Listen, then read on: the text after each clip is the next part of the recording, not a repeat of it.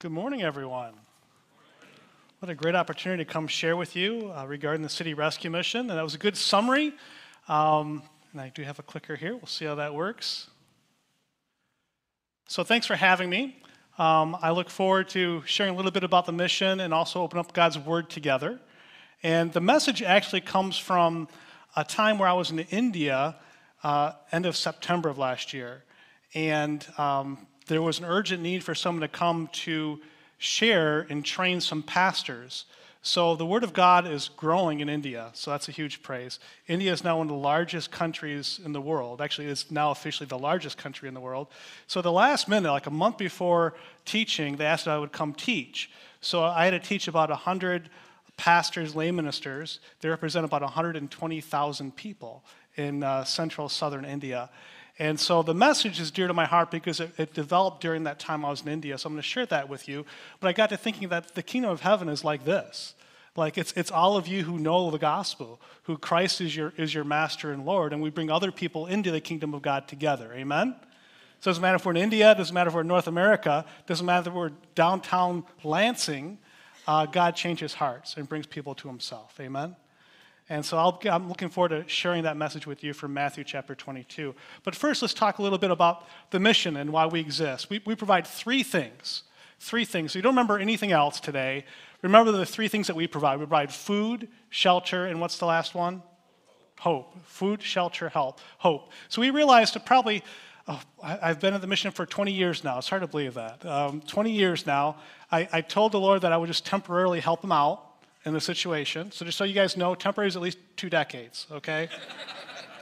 so, I started volunteering at the City Rescue Mission about 25 years ago, started serving a meal, and I was in technology at that time. I was chief information officer for a large organization, and I would I, saw the big Jesus Saves Cross. As John mentioned, the big Jesus Saves Cross on Michigan Avenue. So I asked my pastor, what's up with that cross? I was actually going to a Lugnut game. He said, That's a city rescue mission. Why don't you go talk to Dan Hicks, executive director, and see what you can do to help?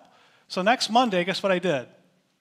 I came for a tour. So I invite any of you, if you're interested, to come for a tour. He gave me a tour of the facility, and he said, Here's what I could do I could help serve a meal. So at lunchtime, I started serving a meal every Thursday afternoon. And then I started bringing my office. I thought it was a good office activity. So I started bringing my office to City Rescue Mission on Thursdays to serve a meal. And then I started serving the meal in the evening when there was a need. And I started sneaking into the chapel. And the chapel's probably, it's probably like maybe one of these rows, and probably goes twice as far back. And I would sit in the far right and I would listen to the pastors preach the word of God. Now, I'm attending a church at this time.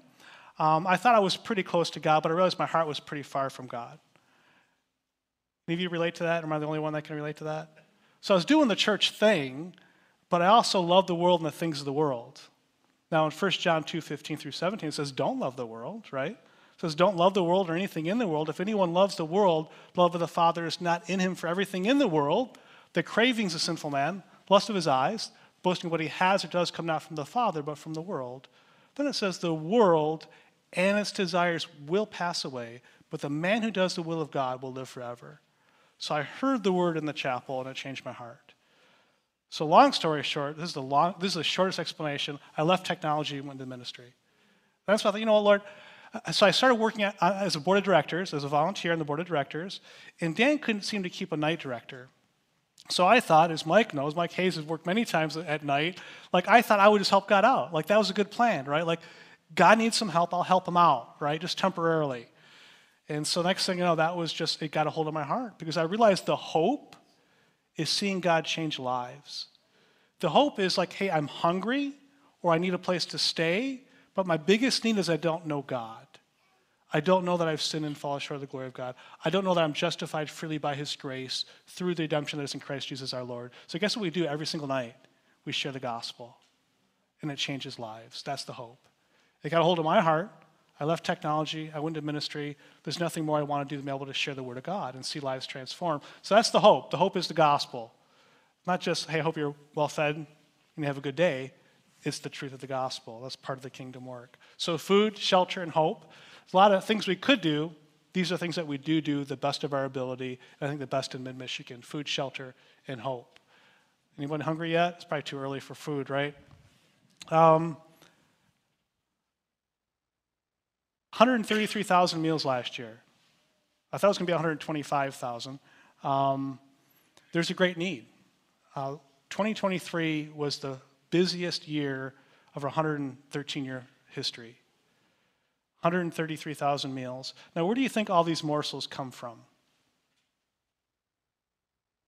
What do you think?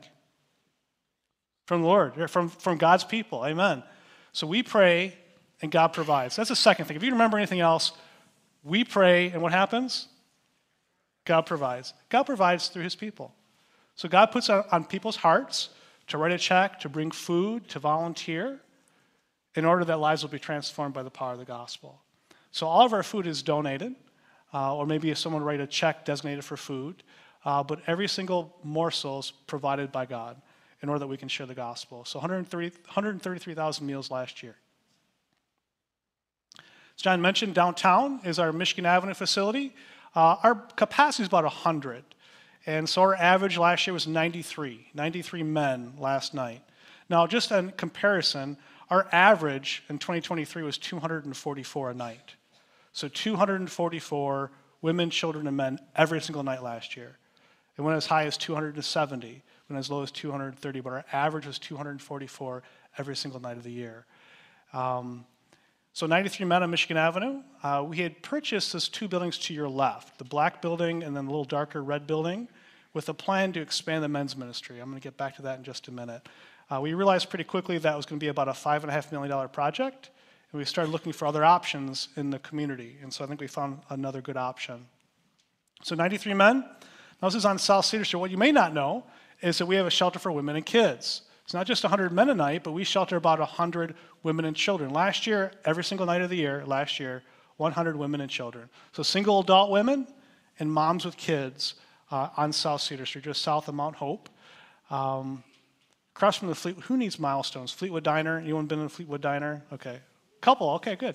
So uh, South Cedar Street, um, we bought this probably 15 years ago. It took us about four or five years to renovate, and it was one of those just in times. So again, in comparison, when I started ministry 20 years ago, a busy night at the City Rescue Mission, men, women, and children, was about 40. That was a busy night at the City Rescue Mission about 20 years ago. Uh, about 40 men, women, and children. So we, we shelter about 100 women and kids at this facility. Now, this is relatively new. Uh, five years ago, five years ago, in the 21st of January, we opened up this facility. Now, what is this facility? It's not a shelter, it's actually a drop in center. The drop in center is probably about half the size of this room, and it provides for people that are severely mentally ill, have addictions to drugs and alcohol, maybe a combination of both. So maybe they don't function very well in shelter. Maybe they can't follow or don't want to follow rules, um, but they need a safe place to be. And so we get to provide a drop in center for them to come sit in a chair in order to eventually hear the gospel. Does that make sense? So they have a safe place to be because a lot of these people, on average, guess what? 52. 52 men and women come to our drop in center every single night. They have no place to go. They're not willing to go to shelter, not able to go to shelter. Maybe they've been kicked out of all the shelters in the community, but then come here for a safe place. We've got two staff people that oversee it to make sure that they're safe. We try to encourage them to go to the men's mission for a meal and for a message. We try to encourage people to take that next step to end their homelessness. It might be maybe getting an open case at community mental health. It might be trying to deal with their addiction. Uh, but we have the opportunity to share the gospel with them here at this drop-in center. So relatively new. When you're 113 years old, five years is relatively new. Uh, so we're praying about this drop-in center. I would say the first couple months we opened this facility, our average was about six people. we had about six people a night. Do you see where the need is growing in our community in mid-Michigan?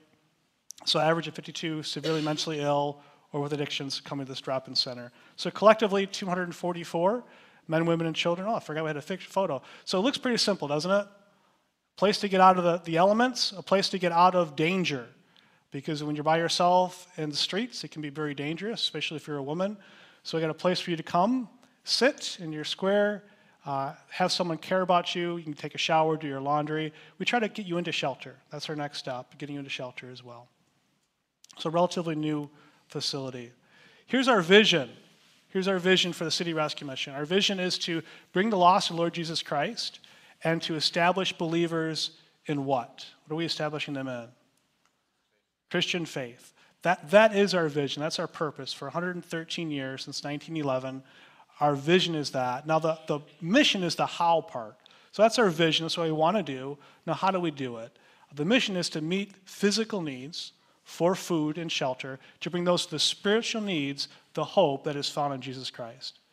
So the hope is not just, I hope tomorrow's a better day. The hope is to be able to be reconciled to God for all of eternity, to be able to, be, able to be a child of God. That is the hope of the gospel. And so that's how we do it. We meet physical needs, such as food and shelter, to bring those the hope that is in Jesus Christ and Jesus Christ alone. So I mentioned those two buildings on Michigan Avenue. So I've got good news. It's actually only the second church I've had a chance to tell the good news. You're going to find it in your newsletter as well. Uh, we are buying these. There's two buildings. See where the bridge is? Is going to another building almost identical to the building that we're walking towards. We're buying these two buildings on West Kalamazoo Street, just west of the courthouse. Hopefully, you don't know where the courthouse is. So there's on Capitol, there's a library where a lot of homeless go during the day. There's a park where a lot of homeless go during the day. Uh, there is a courthouse, which hopefully don't have a lot of people going to the courthouse. And then these two buildings.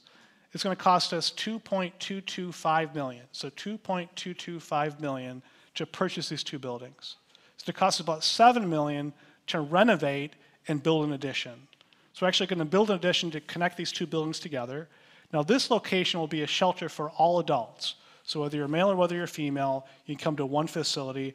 Our women's and children's shelter will just be for families. So, we'll be able to expand that capacity as well. So, we'll have 100 just for moms and kids, not including adults. So, this location, when we're finished, we're estimating about 300 adults will be able to stay at this facility. So, will you be willing to pray with me regarding this facility? Because this is going to be a long term project. And the reason why is we tried to sell our Michigan Avenue project. We thought that would actually help fund this facility, but no one wants to buy it for what I think it's worth. So what do you think we're going to do? We're going to use it. We're going to keep it. And we're just going to pray about it. It's not a fire sale. God will provide. And I, and I told our listing agent, like, hey, when you're in business for 113 years, I don't mind waiting, right? God will provide. The thing that God has proven over the years, especially the 20 years I've been in ministry, is God provides. Now, how do we shelter 244 people? It's a lot of showers, isn't it? A lot of meals, a lot of towels, a lot of linens, a lot of people. God provides. The answer is God provides. We don't receive any government funding. So, no local, no state, no federal funding. Why? Because we want to share the gospel. So, God provides to his people so we can do what? We can share the gospel. It's a great partnership, isn't it? That's how God provides. I think that's why God does provide. We're faithful to the gospel. As a matter of fact, when um, I, I, watch news less and less. I don't expect any of you to really watch news much, but um, two months ago, we're trying to get zoning approved for this facility. We're trying to get zoning approved for this facility. Let me show you the location. So, to your, your left, uh, you've got the library, then the, all the, those trees there, beautiful park there, and then the courthouse, and then the location that we're buying. So this is the location. Those two buildings will be merged together with that little orange area, which says new build. So that's the collectively about 9.5 million to finish this facility. We had to go to city council to get zoning approved. Now, if you've probably read your newsletters, you recognize that we've, we've looked at probably three or four different buildings in the community, and the city council said no, like absolutely not, not a good location. This is a one location I said, hey, that's a great location. Now, whenever the government says, I'm here to help, you kind of like wonder, like, are you really here to help, right? Um, but I think we found a reasonable partnership, reasonable location. I think it's where the need is. I think our guests can easily navigate to this location. Now, let me tell you that our population is getting like, well, I'll admit, like our community. Our, our community doesn't seem to be always being, getting that younger, is it? So navigation is challenging for those um, the people that stay with us, 250 or, or so people. Last night we had uh, two, over 250 people stay with us. So I had to go to the city council to get zoning approved. So if you've ever been in kind of building project, you think it's not that big of a deal. Just get zoning approved, right? Was it that big of a deal? I'm afraid it was. I'm, I'm afraid like I had opposition coming out of the woods. Like, and the, you know what the opposition was? It was LGBTQ plus. It was that community that was opposing us. And they're telling everybody else that we we discriminate. Let me tell you, I don't care what someone's orientation is. I want them to know Jesus. Right? Like, I want them to know Jesus. Like, that's no different than the way I lived my life in opposition, enemy of God. Right? They need to know Jesus. So the lie was that we discriminate. Let me tell you, I don't care who you are when you come to the mission, you're going to get the help that you need, and you're going to hear about Jesus. Amen? So lie was that we discriminate. Well, it turns out that the, what they really meant was we only hire Christians. That was the big issue. It all came down to we have a doctrinal statement. Guess what? Your church has a doctrinal statement. You identify what you believe, yes? You're not going to hire someone unless you, they agree with that. Would you agree with this? Standard tenant, right? Amen. You get elders that agree with your tenants. Well, guess what? The City Rescue Mission has the same thing. And people came out of the woodwork to oppose us and talk about how hateful we were. So finally, I went to city council. I said, Well, how many, how many uh, gay, lesbian, transgender do you think we helped last night? And they said, Well, I have no idea. I'm like, well, I have no idea either. I don't know. Like, how can I discriminate if I don't know? Right? Like, probably 17, if it's the same percentage of the community, we're probably talking 17 people that fall in that category that we didn't treat any different anybody else. We want them, why? Because we want them to know Jesus, right? And so after about two months of opposition, guess what happened? They passed the zoning and special use permit. Praise God for that, right? Um, so yeah, it was, it was interesting opposition, but guess what we did? We stayed strong in our faith. Like we only hire people that agree with our doctrinal statement. And one of the city council members looked at our doctrinal statement and said, I, I see you didn't change it. I see that you only believe in one man and one woman. He goes, I'm not really sure how I'm going to vote. He goes, No, I know how I'm going to vote. I'm going to vote no. And I said, Sir, I'm sure you're not discriminating against our First Amendment rights, are you? So we didn't have to go to the Supreme Court because that's a praise. I wasn't ready for that. But it was passed. So now guess what? The fun begins. The fun, we, had to make, we got to raise about $7 million. Well, guess what? I, I believe God will provide. So we don't sell the Michigan Avenue facility. It's going to take a little bit longer. And that's okay because God's going to provide. So be in prayer with me. I believe this is meeting the need in our community. Our board of directors is in uh, unity when it comes to our approach and meeting needs. And just like it was 15 years ago, we sheltered you know, maybe 20, 30 women and kids. This tripled our capacity with our facility on South Cedar Street. I expect this to do the same thing. And I expect to be just in time. So it takes 10 years, it'll be just in time. It takes five years, it'll be just in time. And God is the one who's going to be glorified in it. So that is the great summary of what we're doing. I know you'll be with me when it comes to prayer um, regarding the City Rescue Mission. If you're willing, I guess I should end it here. So, this is what the new facility is going to look like. That's the new build that connects the two buildings together. And uh, we're just going to go prayerfully, and as quick as God provides, we'll go that speed. Does that sound like a good, a good plan? If you open your Bibles to Matthew chapter 22, you can cover that. Matthew chapter 22.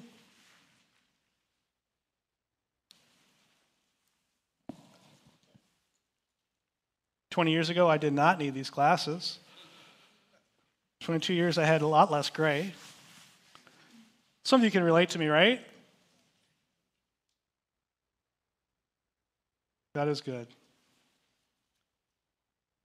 Matthew chapter 22, um, I had the opportunity to, to preach this in India, and I had the opportunity to preach it once here in uh, the States.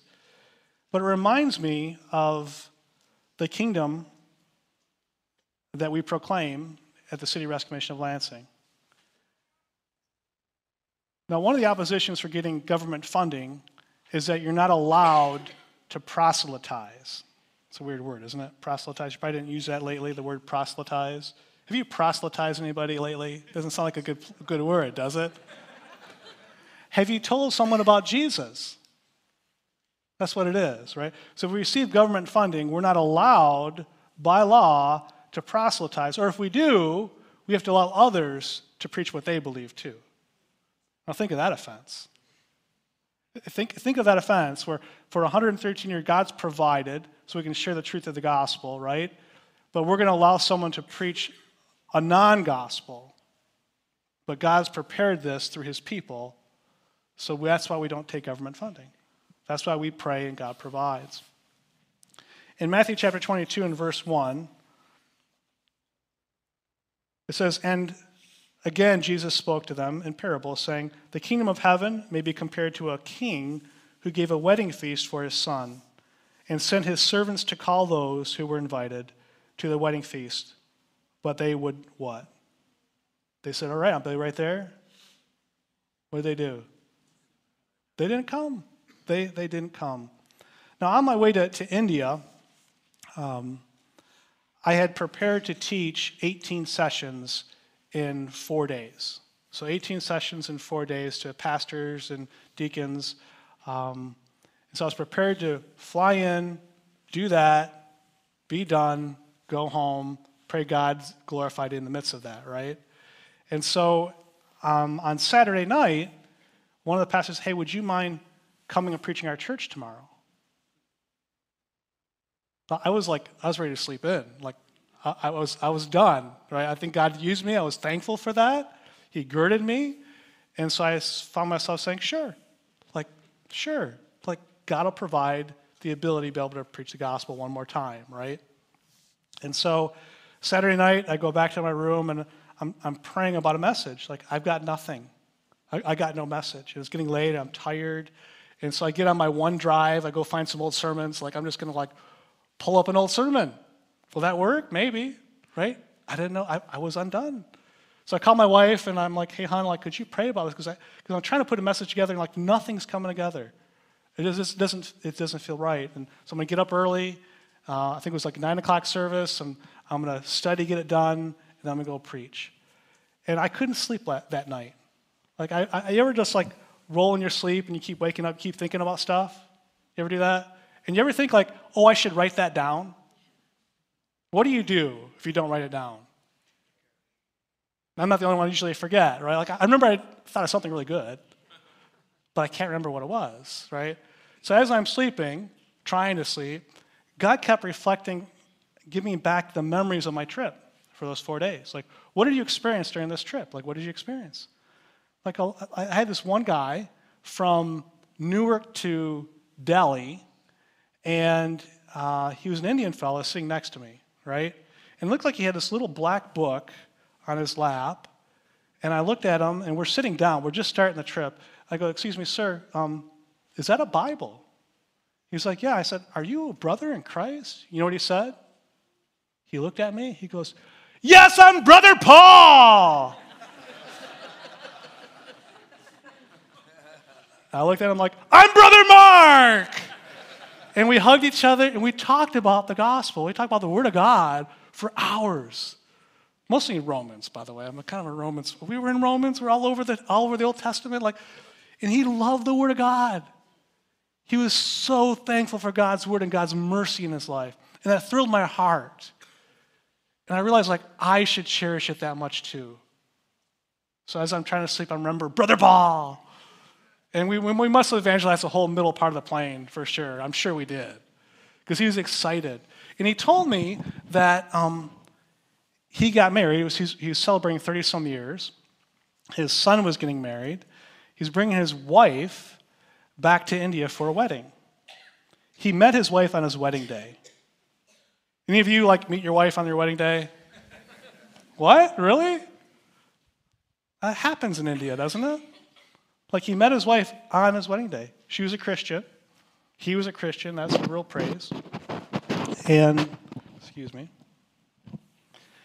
um, they've been married for over 30 years. Two kids. Love the Lord. Love the Word of God. So as I'm sleeping, like, I should write that down. Like, wedding. That might be a good sermon. Wedding. Like, wedding. Of course, I, I didn't get up, didn't write it down. And then my connection from Delhi um, to another small town before we go to Calcutta. Um, I met this young kid, probably 24 years old, and his name's Rajesh. Uh, have you ever watched Big Bang Theory? Anybody? Rajesh. That's how I remember his name. Can I remember his name? Um, 24 years old. He's taken over his father's business, and so his father's business is they provide wedding garments. And I'm thinking, oh, that would be a good sermon. I should get up. I should write this down. But I didn't. But I remembered, like, Rajesh, he told me, he showed me these pictures on his phone of all these beautiful wedding garments.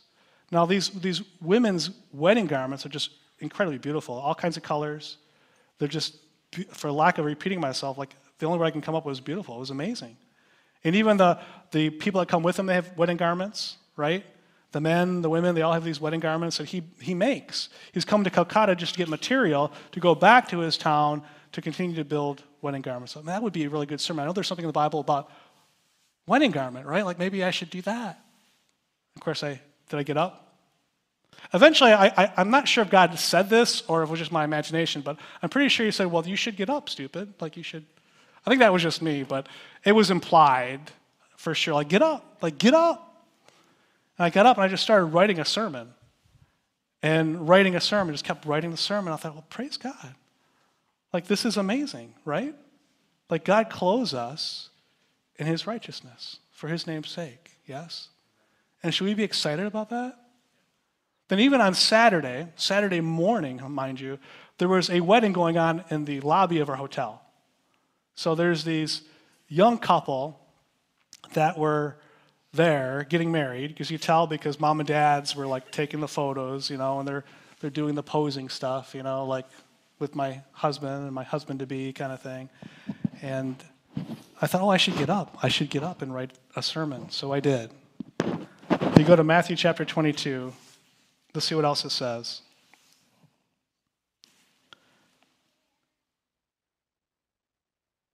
In verse 3, he sent his servants to call those who were invited to the wedding feast, but they would not come. Now, this is a, who is this? It's a kingdom, right? And a king is preparing a wedding for his son. Now, in India, I think it's different than in North America here. I think in North America, you're invited to a wedding, you're kind of like, unless you really know them, you're like excited, you're kind of like, well, maybe it's just, I'm going to speak for us guys, okay? Hopefully I won't get too much guys in trouble, but I'm kind of like, eh, like, I'll go, right? I won't, I won't raise your hand like, when was the last time you were super excited to go to a wedding? Okay, a couple of, like, guys are not usually that excited, but like, I'm so excited. I can hardly wait. It's, it's a month from now. Right? I'm in trouble. That's why my wife's not here, so hopefully she's not watching online. Hi, hon. Um, but in India, like, it's a big celebration. So the man was telling me about the wedding, like, they're planning on spending $70,000 on a wedding because everybody who knows anybody comes to this wedding, right? And this is not a wealthy man. This is a guy who does programming in Nashville, Tennessee, right? Not a wealthy man, but they saved $70,000 for this wedding because anyone knows someone who's going to come to this wedding. They're excited about this wedding. This is a huge event. Now, imagine if you were a king preparing a wedding for his son. How big would that event be? So in India, like, they got it. Like, when they hear the king is preparing a wedding for his son, like they're excited about it. It's going to be an event of a lifetime. And what do they do? They don't care, do they? Some just didn't come. Isn't that amazing? So in India, that would be a shock for them just simply not to come. They would not come. Verse 4. Again, he, he sent other servants, saying, Tell those who are invited, See, I have prepared my dinner. My oxen and my fat calves have been slaughtered, and everything is ready. Come to the wedding feast. But they, they paid no attention and went off, one to his farm, another to his business, while the rest seized his servants, treated them shamefully, and killed them. The king was angry, and he sent his troops to and destroyed those murderers and burned their city. Then he said to his servants, The wedding feast is ready, but those invited were not worthy. This is not like a Disney event, is it? Walt Disney event. You're not going to see this in Walt Disney. It, it kind of takes a quick turn, doesn't it? Is there judgment, though? I, I think we, we live a life as though there's no judgment, right? We live a life as though we're innocent. We live a life as like we're all okay. And I think, especially in 21st century America, it's like I think we act as though we're all pretty good people. We're not that bad. I think there's two types of people that I, I see every single day at the mission. One who's not that bad, and one who's so bad God can't change them. Those are two types of people. I'd rather deal with the latter, to be honest with you, because God can change hearts. God opposes the proud, but he gives grace to the humble.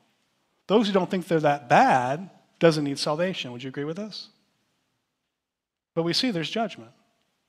When you see yourself in light of a holy God, you see yourself for need for salvation. Yes? Your sins have to be atoned for. So we see judgment here. We see, oftentimes, we see eventually, again, this is Jesus speaking. He's talking about how the Jews now have the opportunity, they rejected the Christ, now the Gentiles have the opportunity to receive this Christ. Verse 9 Go therefore to the main roads. Let me go back to verse 8, sorry. Then he said to the servants, The wedding feast is ready, but those invited were not what? The word is worthy, not worthy. Go therefore to the main roads and invite the wedding feast, as many as you as you find. And those servants went out to the roads and gathered all whom they found, both bad and good. So the wedding hall was filled with guests. So we see the gospel coming to the Gentiles. That's a huge praise, isn't it? Like you and I are impacted by this, this, this parable Jesus is talking about, right? The Jews reject the Messiah. He becomes available to us, so us Gentiles are reconciled to a holy God. That's pretty exciting, isn't it? We should get as thrilled as the, I almost call him the Apostle Paul, my brother Paul, right? My brother Paul.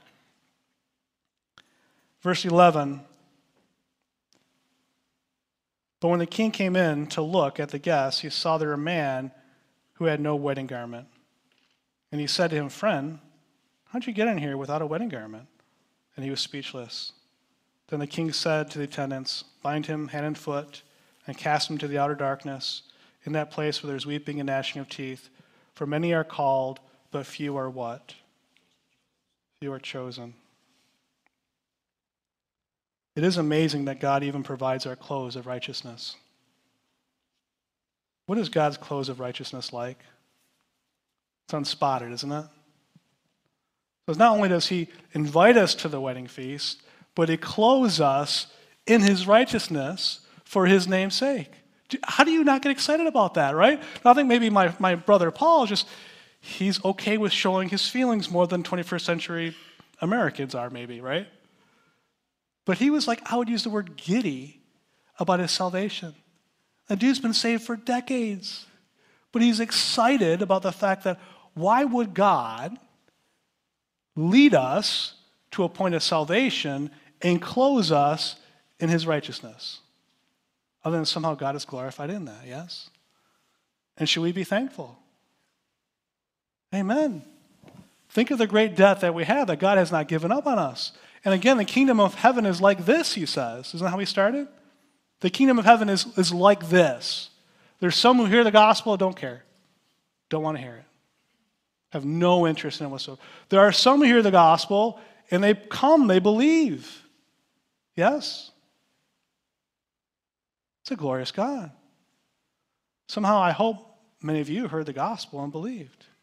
You took that invitation. You're no, no longer clothed in your righteousness. What did Adam and Eve do when they sinned? One of the things they did, they clothed themselves, didn't they? They, they tried to fix themselves up pretty good. Was it noticed by the Creator? Like He provided better clothing, yes, than what they provided.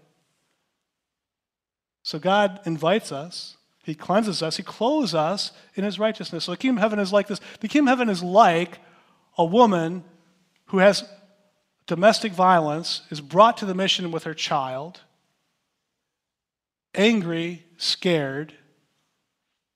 She hears the gospel and she believes. Even in her situation, in her hurt, she still didn't know God. But she comes to the mission, hears the gospel, puts her faith in Christ, is a new creature. Clothed in not her old righteousness, but in Jesus' righteousness. The kingdom of heaven is like that. I came because I was lost, but now I'm part of this kingdom of God. The same lady I saw at Speedway gas station just the other day. She came running up to me and goes, Are you Mr. Mark?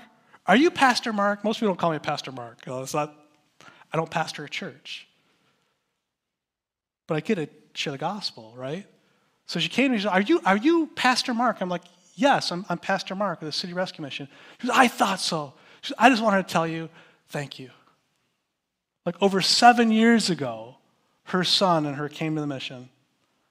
And they're both Christians serving in a church. That's always the first question I ask Are you in a church? Are you in a church? Because We want to lead people to Christian faith, they have to come to church to grow. Amen? They come to become part of a body. Use gifts that God's given you to serve the kingdom, to be part of the kingdom of God. And she was so excited to tell me, Thank you.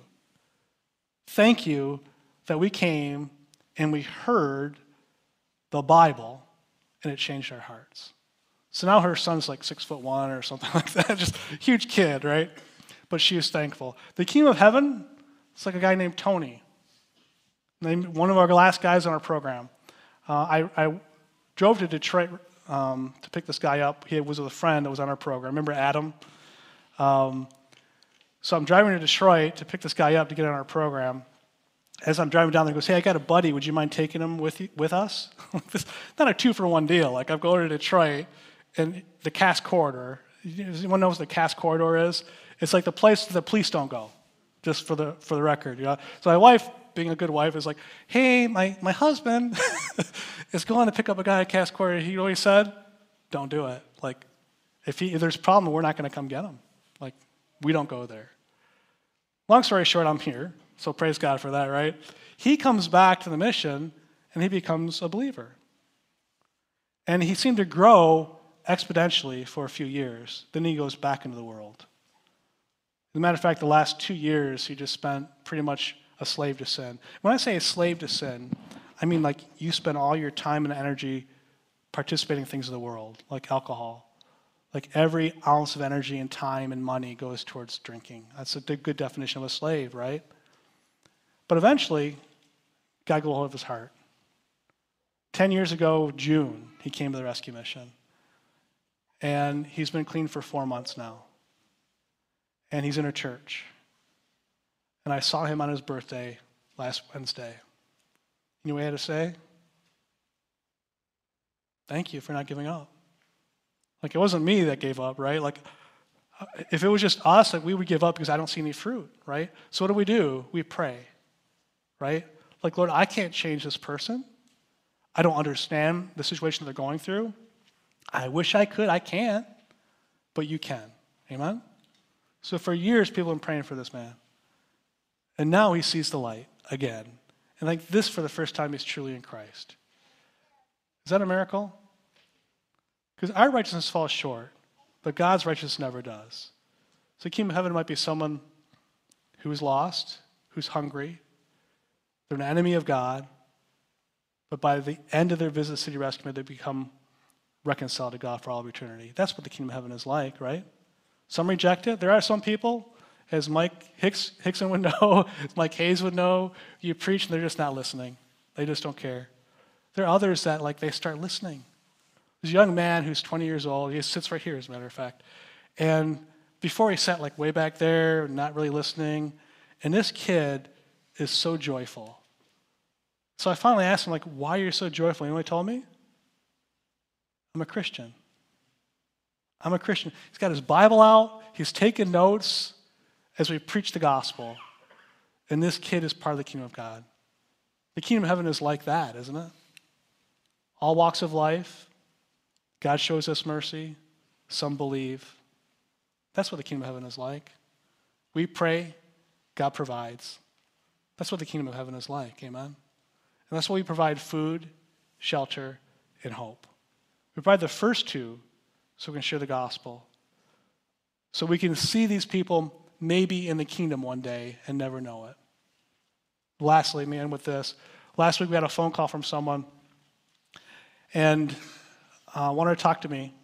And he goes, do, do, you remember me? And I'm like, I'm sorry, brother, I, I don't remember you. He goes, Well, I just want you to know that I'm married, I live up north, I'm part of a church, and I'm thankful for you doing what you do. Is that awesome? Is that encouraging? Because what happens sometimes we share the gospel, we don't see immediate fruit, right? But we don't have to see fruit, do we? The only thing that changes lives is the gospel. So we're fervent about the gospel because that is the only hope is the gospel of Christ. So we don't have to see fruit, we're just faithful to the gospel. God will change hearts in his timing, in his will. That is what the kingdom of heaven is like, right?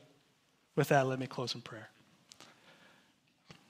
Heavenly Father, Uh, thank you for my brothers and sisters here that we can just celebrate the fact that we are part of the kingdom of heaven. You brought us, brought us out of darkness into the marvelous light. There was times we didn't have a desire to know you, but you opened our hearts to see the need for salvation, and now a desire to live righteously for you, clothed in not our righteousness, not in our filthy rags, but your righteousness. We give you praise together. All God's people said, Amen. Amen.